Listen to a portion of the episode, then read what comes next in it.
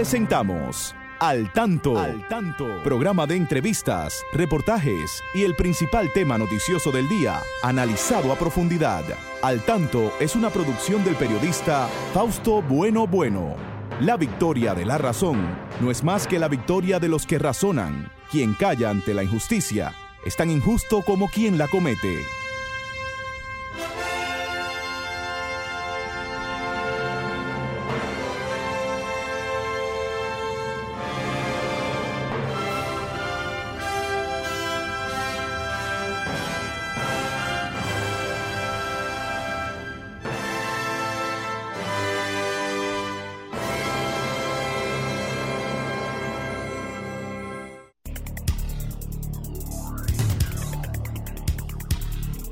Hola, hola, muy buenas tardes, buenas tardes amigas, buenas tardes amigos. Aquí estamos con ustedes en este su espacio Al Tanto, siempre a través de Sol ciento seis punto cinco, la más interactiva desde Santo Domingo de Guzmán, capital de la República Dominicana.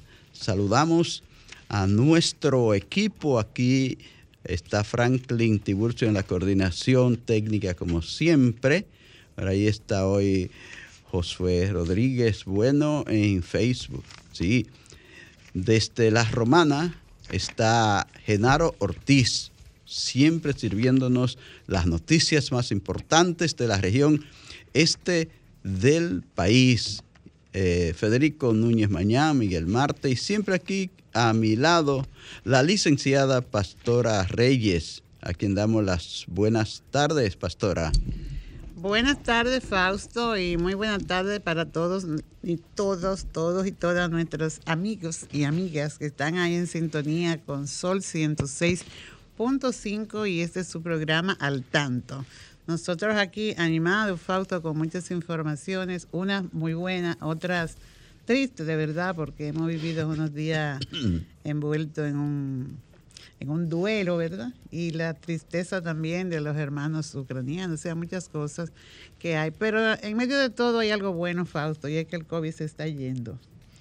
En muy estos diez días o nueve días no ha habido fallecimientos por COVID y los casos siguen ahí más o menos estables. Eso es una noticia eh, muy buena, pero al lado de eso tenemos que el jueves veinticuatro se estaba conmemorando el Día Mundial de la Tuberculosis, Fausto, una de las enfermedades más infecciosas del mundo, pero realmente se están tomando medidas para poder evitar y detectar los casos que hay en nuestro país de la tuberculosis. Pero vamos a ver, miremoslo del modo positivo y vamos a trabajar todos juntos. Muy bien, muy bien.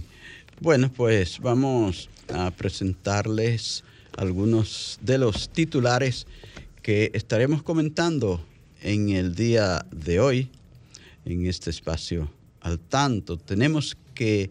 Eh, La ex ministra de Educación, Ligia Amada Melo, eh, cree imprudente huelga de maestros, huelgas de la A D P por aumento salarial y otros reclamos. Desde el treinta y uno de marzo hasta el domingo tres de abril, la Comisión Bicameral estudiará el proyecto de ley de extensión de dominio. Defensor del Pueblo y el director de los Derechos Humanos eh, piden eh, el cierre de la llamada carcelita en Santo Domingo Este. Vimos que ya el director, el defensor del pueblo, pues estuvo por allí y que ya le prometieron eso iba a cambiar. Ya comenzaban a trasladar los eh, prisioneros a, otra, eh, a otro lugar más decente. Duartianos resaltan en funeral aportes del profesor José Joaquín Pérez Saviñón. Abinader entrega restaurada Iglesia San Dionisio en Higüey.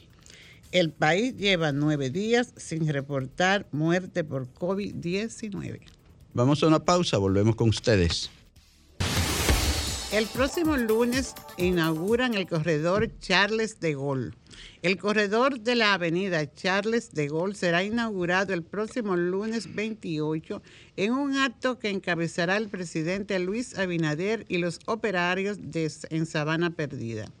El nuevo corredor contará con noventa y cuatro autobuses que cubrirán la ruta desde la avenida Charles de Gaulle con las Américas, por el puente Juan Carlos hasta Guaricano.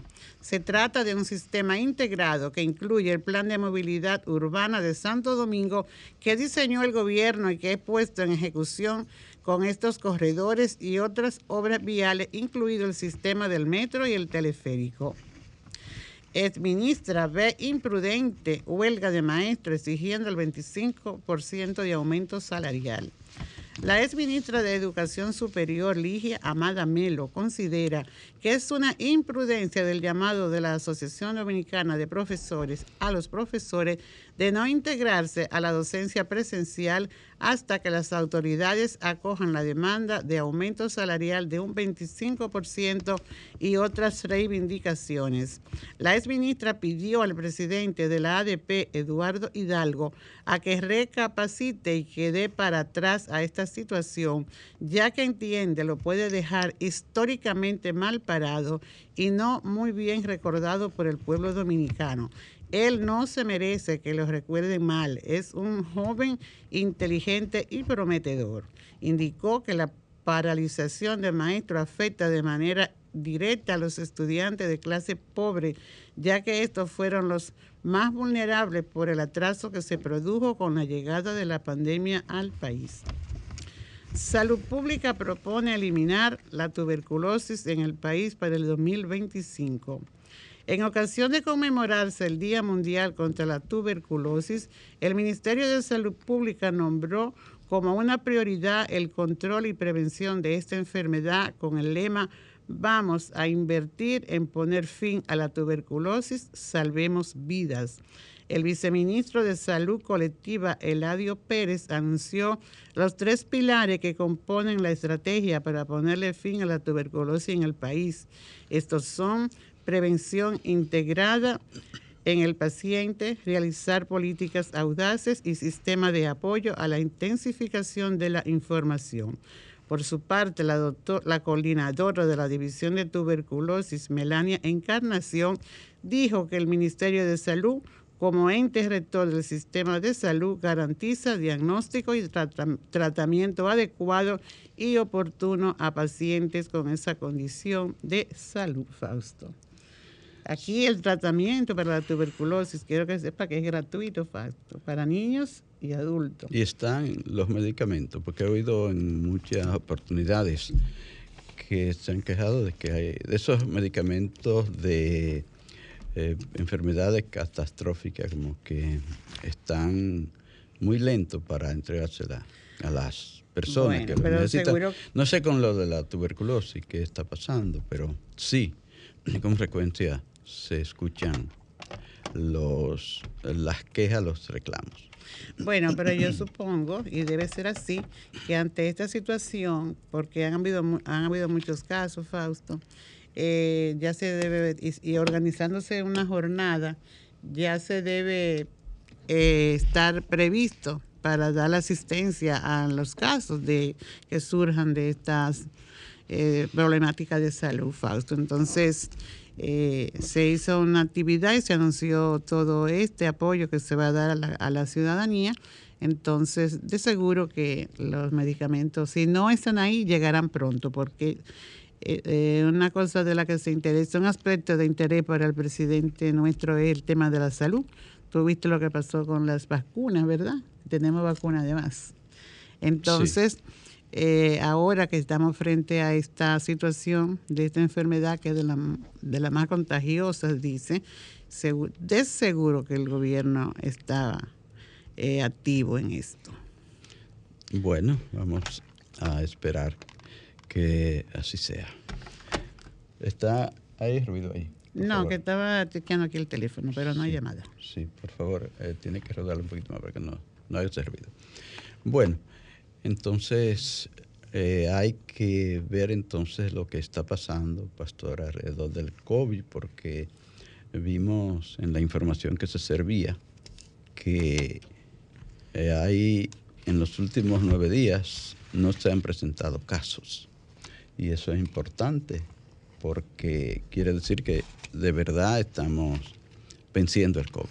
Estamos venciendo el COVID, sí, porque hay pocos casos, se han suministrado una cantidad de, de, de pruebas y los casos, pues, creo, no llegan a trescientos, son por debajo de doscientos, Fausto. Sí. Entonces, eh, pero esto no quiere decir que nos descuidemos, no, Fausto. De sigamos manera. Los protocolos, sigamos aplicando, porque de algunos de esos casos activos, si se descuida con su mascarilla y, y la gente que está a su alrededor, pues a lo mejor puede llegar a, a adquirir el virus, ¿verdad?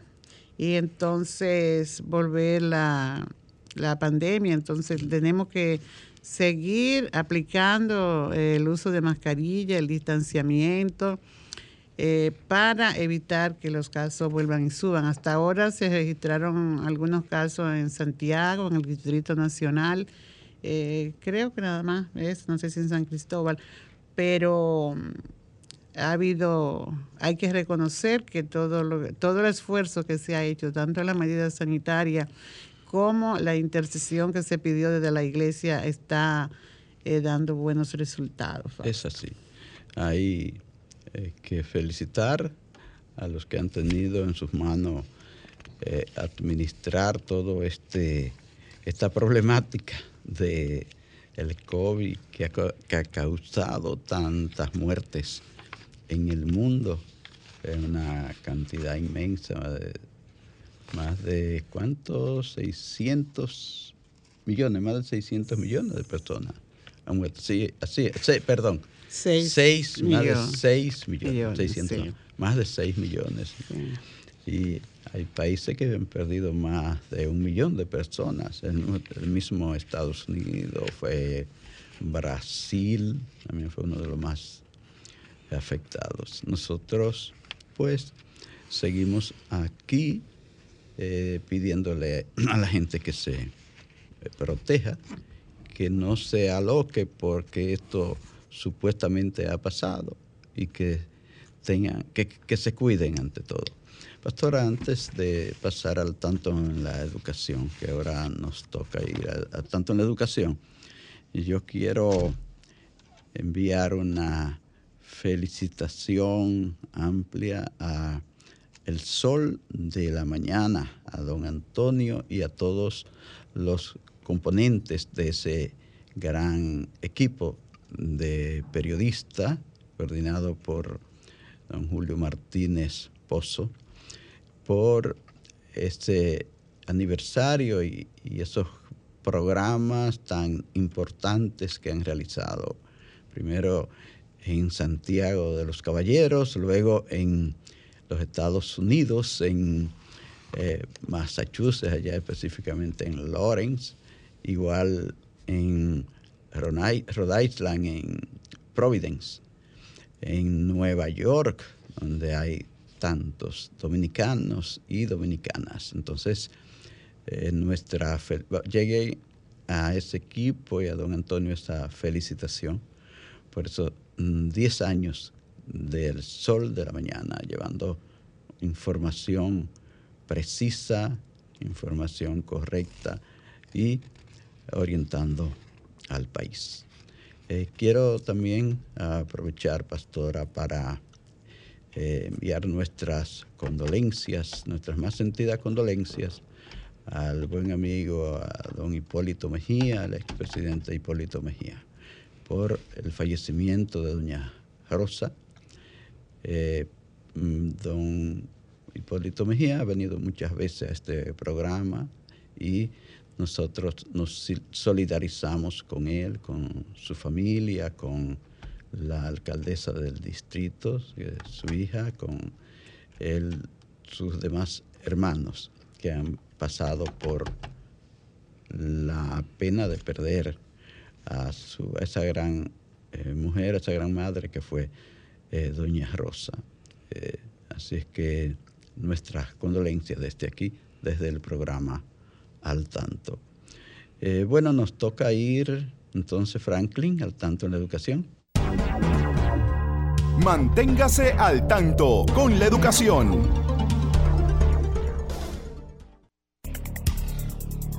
Muy bien, pues seguimos. Y ahora estamos en al tanto en la educación. Es un tema que siempre es uno a uno para este espacio.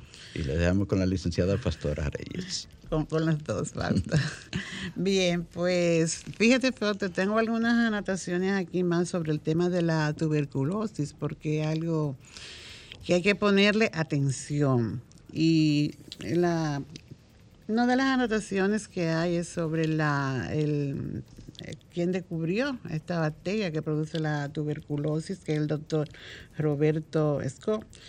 Eso fue en el mil ochocientos ochenta y dos, y con esto pues se abrió el camino para el diagnóstico y el tratamiento de esta enfermedad que, como decíamos al inicio del programa, es una de las más infecciosas del mundo. Se dice que en el mundo cada día unas cuatro mil personas eh, pues mueren por esta enfermedad que es, cura, que es prevenible y curable. Entonces, realmente consideramos que se debe... que esta causa, esta, esta causa de muerte tan alta con la tuberculosis, eh, debe reforzarse, deben desarrollarse unas buenas jornadas de educación a la población, porque si es prevenible y curable, entonces si cada persona tiene un conocimiento de lo que debe hacer para no llegar a contagiarse, yo creo que es importante que se hagan estas jornadas, y precisamente designar este veinticuatro de marzo de cada año como Día Mundial de la Tuberculosis eh, se hizo con el propósito de concientizar a la población sobre las consecuencias sanitarias, sociales y económicas que ocasiona la tuberculosis. Sabemos que, bueno, en el ámbito de la, de la salud viene el tema de, la, de contagiarse con la tuberculosis. En el tema social, pues sabemos que puede causar rechazo a la persona, causa, no es que puede, causa rechazo, discriminación al paciente con tuberculosis. Y la parte económica, pues ya hay, eh, viene el tema, como hablábamos también, del tema de la, del tratamiento, que resulta también costoso. Y se le agrega ahí el tema de la alimentación, porque... Eso es lo primero, porque es que por la, la tuberculosis tiene que ver mucho con, con, con la falta de, de cuchara, de la cuchara. falta de comida. ¿Y cuántos niños en el mundo sufren hambre? Sí, los se niños, mueren los, en, niños los, ancianos los ancianos están dentro de los grupos vulnerables. Mueren de hambre. Sí, mueren de hambre. En, en esos países que uno ve ahí que están en guerra, como... Yemen, que tiene diez años ahí en una guerra tremenda, que los niños se han visto muriendo eh, literalmente de, de hambre. En muchos de esos países africanos también. Y tú dices no Yemen, pero tú lo puedes tener porque, al lado aquí en nuestro país. Porque pensé país, en esos países allá, sí, pero más nosotros realmente sabemos que... que en nuestros barrios hay hambre también, en nuestros barrios sí. marginados. Aquí en la gran ciudad. Sí. No sí. hay que irse lejos para, los, para bueno, las zonas rurales. Eh, sí, sí, sí. Y, y también hay... muchas veces, Fausto, es porque no sabemos eh, alimentarnos, porque eh, hay muchas hay muchos eh, alimentos, ¿verdad?, del campo, de la producción agrícola, Que, que, que proporcionan vitaminas, eh, buena nutrición, buena pero nutriente. No nos educamos. Por ejemplo, a los niños hay que educarlos desde sus primeros años a comer vegetales y auyama, cuántas cosas. Y tú ves que hay,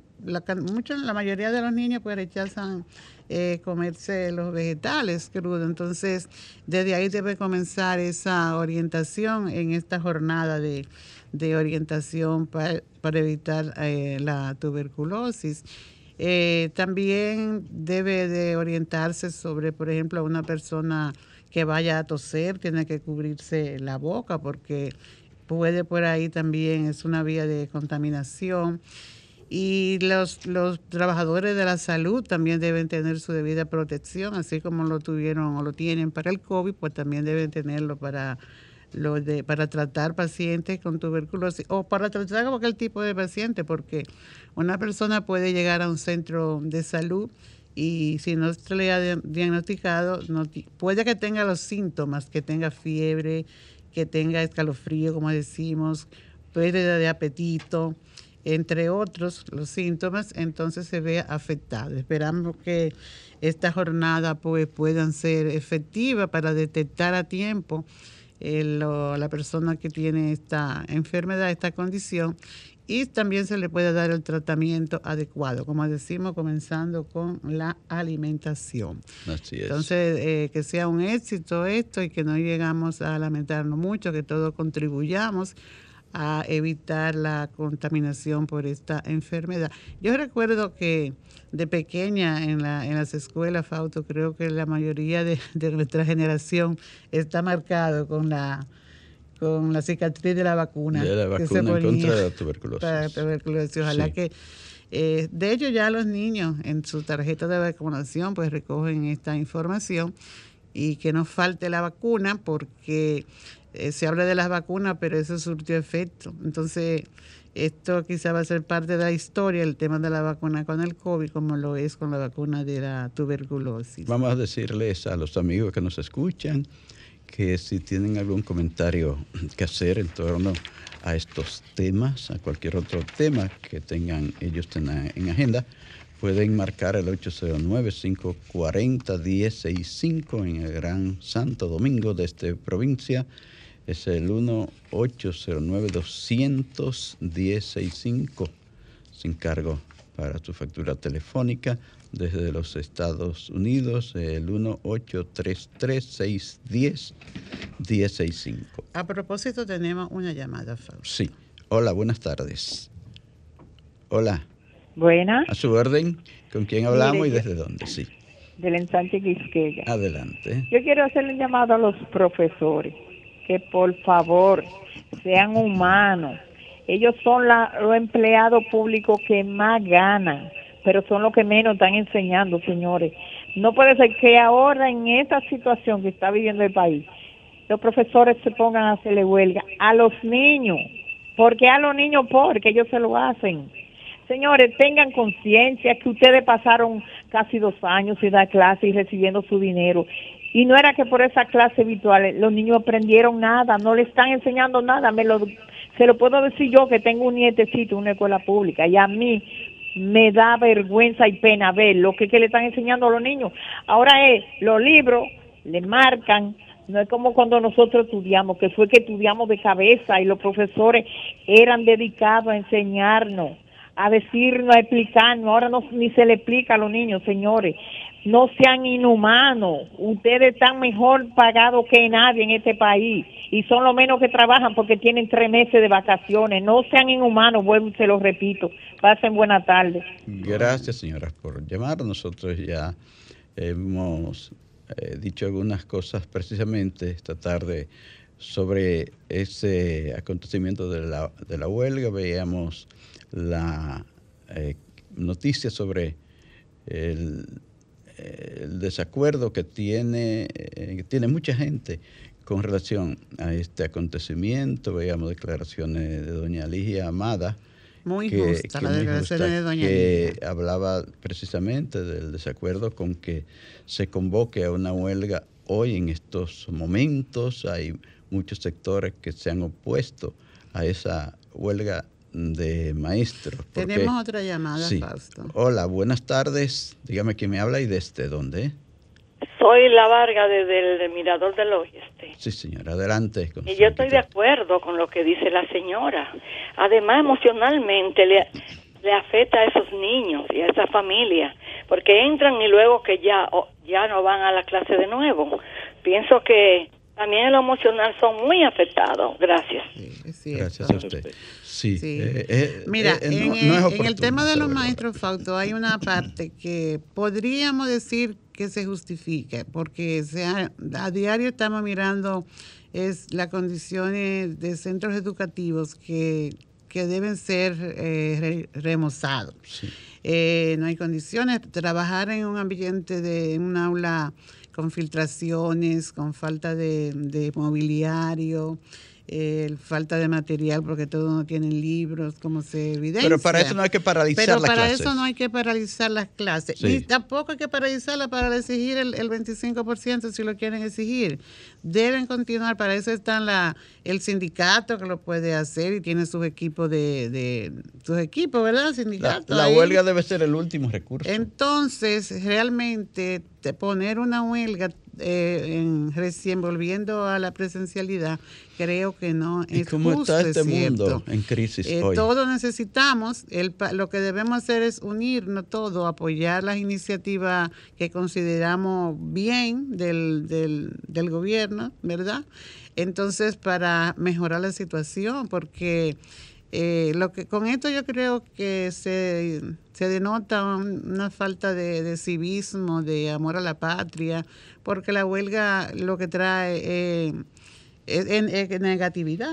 Entonces, así, si los niños tenían ya el entusiasmo de ir a la escuela y de pronto se chocan con esta condición, y el maestro es ejemplo, es, son... son Eh, ente de, de ejemplo que toman los niños. Entonces, eh, por eso quizá vemos la, el desinterés de muchos jóvenes para formarse, porque eh, se, se le ha transmitido y se han llevado de la conducta, de cierto, no todos, porque no todos los maestros somos iguales. Tenemos una llamada, Fausto. Sí, hola, buenas tardes. Buenas. A su orden, ¿quién me habla desde dónde? Sí, Ramón Montero, de aquí de Monteplata. Monteplata, adelante. Sí, eso da pena, una huelga de maestros en estas condiciones que está viviendo el mundo. Tanto tiempo que duraron ellos sin dar clases. Por aquí hay unos vecinos que son unas maestras maldiciendo porque tienen que volver igual a la escuela. Yo le dije, pero renuncia, que es mejor, que lo que quieren estar en su casa. Y bebiendo cerveza el ochenta o noventa por ciento de los profesores. En eso que ellos viven, nada más. Bueno, gracias, señor Montero. Estamos, señores, en su espacio al tanto.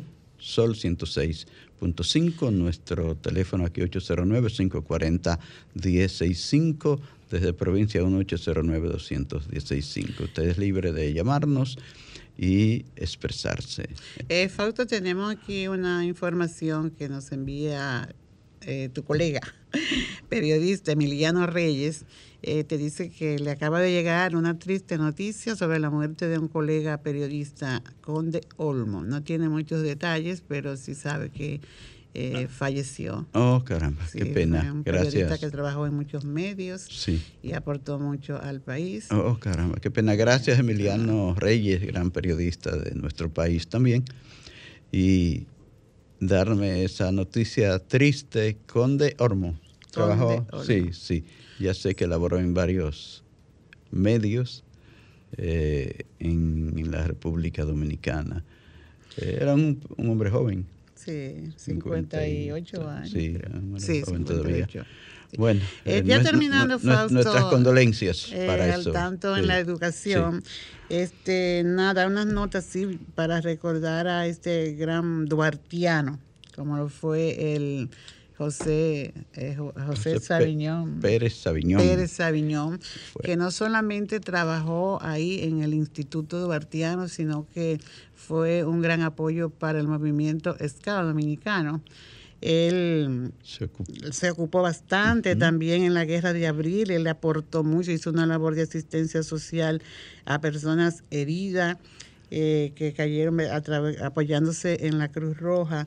Y se destacó en todo lo que fue como un buen dominicano y defendiendo y haciendo crecer la, la institución, como lo dijo el actual presidente del Instituto Duartiano, eh, Wilson, Wilson, Gómez. Wilson Gómez. Wilson Gómez Ramírez. Eh, pero así la persona, pues, es importante dejar esas esa herencia, que esa es la buena la herencia que se deja a la familia y a la sociedad. Él, él dirigió el Instituto Duartiano por más de veinticinco años, alrededor sí. de veinticinco años, uh-huh. toda una vida allí. Una persona que se dedicó a la cultura, a, a hacer el bien. Una, una llamada, Fausto. Sí. Hola, buenas tardes. ¿Quién me habla desde dónde? Sí, buena, desde el Distrito Nacional. Adelante con su inquietud. Con cuestión a lo que el joven estaba hablando. Eh, deme un segundo para bajarlo. Sí, cómo no, bájalo, que estoy mal. Sí, sí. Adelante. Se quedó. Sí, sí, no, adelante. Ya, ya, sí, adelante, señor. Con, sí, con que todo lo que Robert estaba hablando, eso eh, eh, habla muy feo de los profesores que estaban de que bebiendo y que esto y que el otro. Si él quería aportar algo, lo que tenía que decir era lo, lo, lo que le dijo a, las, a esa profesora, que, debe, que no maldiga el trabajo y que me lo deje, porque hay muchos profesores buenos también. Así es. Claro. Yo no Así soy es. profesor. Yo simplemente estudié y sé que la escuela de antes ya no es la misma de ahora. Tengo mis niños y me duele mucho. Está pasando por esta situación, lógicamente, porque ya hay huelga pasiva. No necesariamente tiene que separando la educación de los niños del futuro. Pero no hay que detractar, no hay que detractar a nadie en lo personal para hacer para, para quejarse, para decir algo que no está bien, ¿verdad? Eso es lo que quiero decir. Sí, yo lo entiendo. No necesariamente hay que remetir sobre todos Ajá. los profesores, porque no todos son malos. Así es. Hay muchísimas personas en, en el país que tienen buen corazón. Hay sí. otros que son malos, pero no podemos catalogarlos todos iguales. Sí. Eh, espero que los profesores realmente se reintegren y ayuden y, y cooperen con la eh, eh, sociedad y sobre la educación de los niños, que sería muy importante, porque ahora mismo están parados y no están recibiendo educación, menos conocimiento. Eh, muchas gracias. Sí, gracias a usted por llamarnos. Sería bueno que se sentaran a la mesa del diálogo, que junto a las autoridades educativas, que son autoridades sindicato. abiertas, sí, el sindicato con, con las autoridades educativas, que se sienten y conversen, porque yo creo que es lo mejor que se hace en beneficio de nuestra educación. Así es que vamos a esperar que esa huelga la levanten y que puedan ir al diálogo para resolver los problemas. No, y sabemos, que, y sabemos que los profesores pues escuchan, escuchan a su actual dirigente, a Hidalgo. Eh, entonces, y él es una persona con mucha capacidad y muy instruida, y realmente debe evitar lo que dijo eh, doña Ligia, ¿verdad? Que se recuerde mal, siendo un ciudadano ejemplar, ¿verdad? Un sindicalista. No, sabemos no. que él puede conocernos otras estrategias más que sean eficaces sin, sin perjudicar a esta población estudiantil. Muy bien, señores, vamos a una pausa muy breve para venir con algunas noticias desde La Romana con Genaro Ortiz. Adelante, Franklin. Al tanto, con más de cuatro décadas en la Radio Nacional. Escúchelo cada sábado de tres a cuatro de la tarde a través de Sol ciento seis punto cinco, la más interactiva. Al tanto es una producción del periodista y profesor Fausto Bueno Bueno y de la licenciada Pastora Reyes. Seguimos, mis amigas, mis amigos, desde Sol ciento seis punto cinco, la más interactiva, en su programa Al Tanto. De inmediato pasamos a La Romana, donde el colega Genaro Ortiz nos sirve las noticias más importantes de la región este del país. Adelante, Genaro. Hola, ¿qué tal? República Dominicana y el mundo. Genaro Ortiz con un resumen de las principales informaciones acontecidas en La Romana y el este del país. Aquí están las informaciones.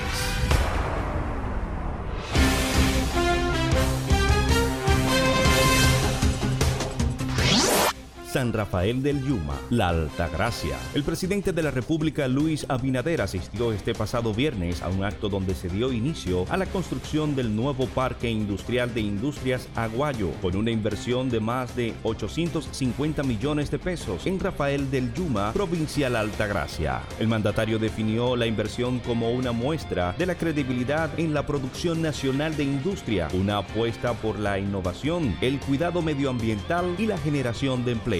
El nuevo parque industrial es un proyecto innovador y amigable con el medio ambiente que servirá como fuente de nuevas oportunidades, ingresos y empleo.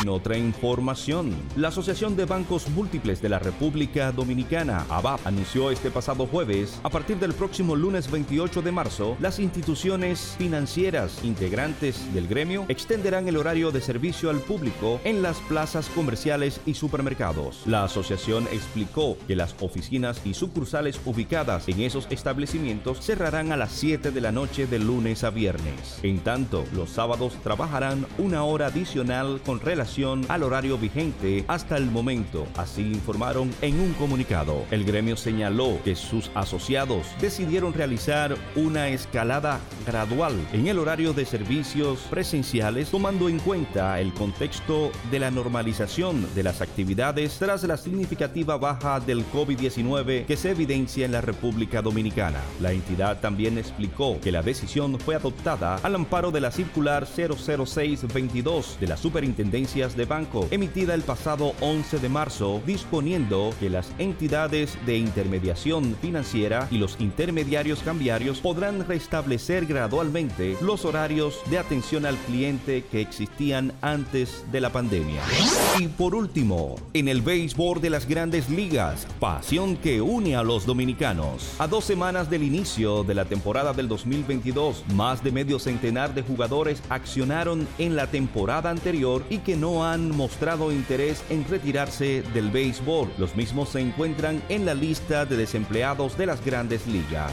La lista incluye al ilustre inicialista y bateador designado dominicano Albert Pujol, un futuro miembro del Salón de la Fama de Cooperstown, a los venezolanos Wilson Ramos, Pablo Sandoval y Asdrú Cabrera, y a los norteamericanos Mike Conforto, Brett Gardner, entre otros jugadores de posición. También los experimentados lanzadores Jack Arrieta, Chris Archer, Johnny Cueto y Daylin Betances. Desde que los Bravos de Atlanta vencieron a los Astros de Houston en la Serie Mundial del pasado año, los equipos de las ligas mayores gastaron más de tres mil doscientos millones de dólares en agentes libres, cifra récords para una temporada baja, antes y después del cierre patronal de noventa y nueve días que amenazó con recortar la próxima temporada hasta que se acordó un nuevo pacto laboral con el sindicato de peloteros. Hasta aquí un resumen de las principales informaciones producidas en La Romana y el este del país. Genaro Ortiz les informó. Continúen con Al Tanto. Muy bien, Genaro, gracias. Aquí estamos en su espacio Al Tanto en Sol ciento seis punto cinco, la más interactiva, en los noventa y dos punto uno en Santiago y todo el Cibao, también en los noventa y cuatro punto siete en La Romana, ciento seis punto cinco en Higüey, Bávaro, toda esa región, Puerto Plata también, ciento seis punto cinco, Montecristi, bueno, ciento seis punto siete en Barahona. Así que todos ustedes, mis amigos, mis amigas de todo el país y de fuera del país, tienen el derecho de participar y aprovechar lo que yo siempre digo, es la conquista más importante que hemos logrado con la democracia, que es el poder expresarnos libremente, eh, hacer eh, uso de ese derecho de la libertad de expresión sin que nadie tenga que ir a pedirte cuenta. Bueno, hacerlo con respeto, con eh, cuidado, porque no podemos detractar a nadie ni calumniar a nadie. Tenemos que decir las cosas de manera eh, correcta. Usted no, para decir la verdad a una persona, usted no tiene que, que detractarla. Usted se la dice. Así mismo, como expresaba el señor, el último oyente que nos llamó, con respecto a los profesores, que no hay que detractarlos, no hay que nada. Hay que decirle que no es justo, que esta huelga ahora no es justa. Ni es justo ni es correcta. Ni es correcta, así paralizar docencia en este momento de tantas dificultades en el mundo. Señores, lo que está pasando en el mundo, estamos, a, señora, un... A, a, a punto de una tercera guerra mundial. Eso está ahí a unos cuantos kilómetros de, de, de, de Polonia, porque esas bombas de, que ha tirado Putin para Ucrania han llegado apenas a cuarenta kilómetros de la frontera con, con Polonia. Digo Polonia porque es el país de la OTAN que ha estado recibiendo um, más de Dos millones, son tres millones y medio de personas que han tenido que salir de Ucrania y unos diez millones han tenido que movilizarse eh, de, de pueblo en pueblo en su país para poder escapar de tantos misiles, de tantas bombas de diferentes calibres que han lanzado eh, los rusos, que ha lanzado, eh, que ha mandado a lanzar Vladimir Putin a, al mundo, entonces, a, a los ucranianos. Entonces esas bombas han estado cayendo cerca de la frontera,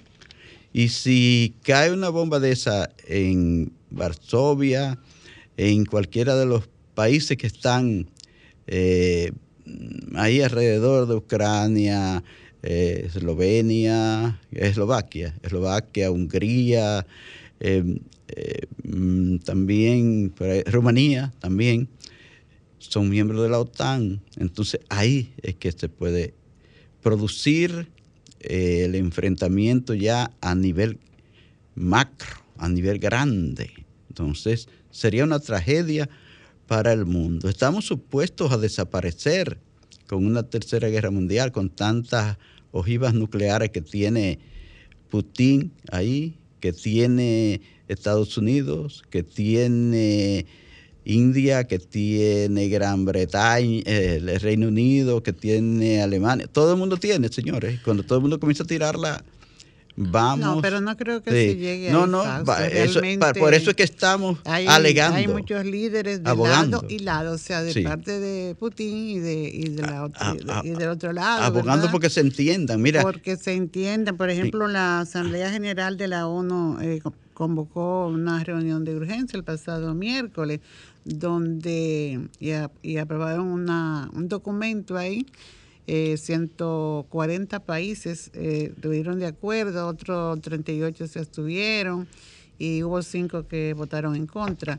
Pero nosotros tenemos la esperanza de que haya una reflexión. De hecho, ya creo que Putin dijo que se iba a fijar en un solo objetivo, me parece. Fausto. Que no le ha ido bien y entonces... entonces ha perdido no, varios... A pesar de que eh, pensaba arrasar en dos días, pero no le ha ido bien. Tanques, por ejemplo, eh, Ucrania dice que ha per- perdió setenta y cuatro, pero incautó ciento diecisiete de, de, de ru- rusos. Sí, sí, entonces sí. este documento pues llama... Llama mucho a reflexionar esa, esa resolución que se aprobó el miércoles, a proteger a civiles, a, a periodistas, o sea, la parte humanitaria, ¿verdad? Periodistas, a los colectivos más vulnerables como son niños y mujeres. Hemos visto cuánta... ¿Cuántos muertos ha habido en, en esos bombardeos? Bueno, lo que ¿serio? Hubo en el, en el gran teatro que, que, ah, que era sí, de refugio. Que, que aunque le pusieron un gran letrero que decía que ahí eran niños. Niños que había, y personas adultas. Que habían más de mil doscientas personas. Ahí se creía que solo habían muerto eh, treinta personas. Señores, ahí murieron trescientas y, y personas. Este... ya... De, eh, determinado eso. Y este documento confirmado. También, Fausto, exhorta a las partes a respetar los estatutos establecidos dentro del marco de los convenios de Ginebra de mil novecientos cuarenta y nueve, eh, donde se han violado muchas de, muchas de esas eh, normas establecidas en esos eventos que se han firmado. Y, y, y manda a, a la, para mí que llama a la comprensión y a reflexionar este documento surgido de esa reunión de emergencia que hizo la, la ONU, e incluso estuvo presidida, Fausto, por un por un dominicano. Sí, eh, por la República Dominicana. La República sí. Dominicana allí. Entonces, es justo que se que la gente, pues, que estos líderes, pues, bajen un poquito y piensen y, y que, que hay una... que hay un mundo que deben respetar, hay un planeta que deben respetar y hay unos acuerdos Eh, elaborado por, por ellos mismos, por los hombres, por los líderes del mundo, por los dirigentes. Entonces, eh, ojalá que ya a un mes de este, de este acontecimiento que ha traído tanta tristeza al mundo y que y tantas predicciones negativas, porque la guerra afecta en el momento y a futuro también, ojalá se puedan ir controlando ya y poniéndose en la mesa de negociaciones y no sentirse que que soy el menos, que soy el más, sino que hay una humanidad de por medio y que debe respetarse también la vida, porque no se está respetando la vida en todo esto. El ejército ruso ha dicho que va a, a concentrarse en la región eh, este, ahí que es donde están las dos mm, ciudades que se han declarado como república independiente y que son prorrusa. Entonces, ellos dicen que su objetivo es, eh, su principal objetivo era como preservar esa zona, y han hecho, todos sabemos que han hecho grandes esfuerzos para eh, también tomar esas ciudades costeras ahí de, del mar de Azov y del mar, del mar Negro, eh, como eh, la ciudad de Odessa, que no han podido, por más que han luchado por tomar esa ciudad que es costera ahí en el mar Negro. Eh, y la de, hay otra ciudad ahí que está en, también en la costa del mar de Azov, que es la ciudad que le permite, uh, le permitiría a los rusos eh, comunicación por tierra. Estando en esas dos ciudades de, eh, el, el, ¿cómo se llama? Donbass y, y Lugan, Lugan. Eh, por tierra con la península de Crimea, que fue la que ellos tomaron en el dos mil catorce también a la fuerza, y que la han declarado como la República de Crimea. Entonces ellos quieren tener comunicación eh, por tierra desde esas dos ciudades a Crimea. Entonces, pero no han podido llegar, porque cada vez que quieren, han, han bombardeado desde lejos. De, incluso desde, desde mares como el mar Caspio han tirado eh, misiles hasta allá. Y bueno, no han podido, esto, no han podido llegar. Esto ya, no han Fausto, podido. Pues tengamos otras informaciones el próximo sábado. Pero no, no podemos, Fausto, dejar de saludar a nuestros amigos. A nuestros amigos que, que están ahí en Facebook y en la radio eh, y en la web. Ah, oh, sí, así tenemos aquí a Luz Bernarda Betance, tenemos a Yesenia Sánchez, que están al tanto, igual que Marisol y Adalgisa Mota allá en New Jersey, y Julio César Núñez en Florida. Eh, nuestro saludo para la profesora que no está en el paquete este, que es una profesora de verdad, Lourdes Bencosma, nuestro saludo, y para la profesora Juliana Osorio también, Fausto. Los saludamos porque están en sintonía la profesora Luxemburgo López de San Francisco de Macorís. La ciudad del Jaya. Y un saludo muy especial a nuestra querida Pola, que está aquí en el país. Ah, muy bien. Eh, muy lo bien. Mismo que a Luis Bueno, está en sintonía con Al Tanto, supongo que Luis eh, desde Panamá. Eh, Esmeira. Ese es mi sobrino. Y otros amigos más, la profesora Soledad, la terapista de lenguaje, Soledad. Ahí está Soledad. Eh, Leiva Acosta está en sintonía, y el comunicador Julián Bueno también está al tanto, Fausto. El... Y saludar ya en este último momentito, Fausto, a Industria Aguayo. Así. Que acaba de inaugurar un nuevo parque industrial. Eh, iniciaron su construcción. Claro. El presidente la encabezó ese acto ayer ese en, acto. en la provincia de Altagracia. Y el presidente Éxito. pues reconoce que en la actualidad es la empresa puntera en la fabricación de productos derivados de cemento, ¿verdad? Y sí, también de protección al ambiente. Ahí estuvo encabezando junto a... Felicitaciones y muchos éxitos. Encabezando ese acto junto a don Alfonso Aguayo, presidente de esa prestigiosa institución. Franklin también nos felicita, pero nos dice adiós. Adiós. Fausto. Bueno, nosotros le decimos adiós a Franklin, le decimos adiós a todos ustedes, les deseamos un buen fin de semana y cuídense mucho. Señores, hasta tuberculosis esta vez, Fausto. Así también. Bueno, pues muchas gracias, señores, por estar al tanto. Será hasta el sábado, cuando Dios mediante estaremos nuevamente con ustedes en un espacio más de Al Tanto.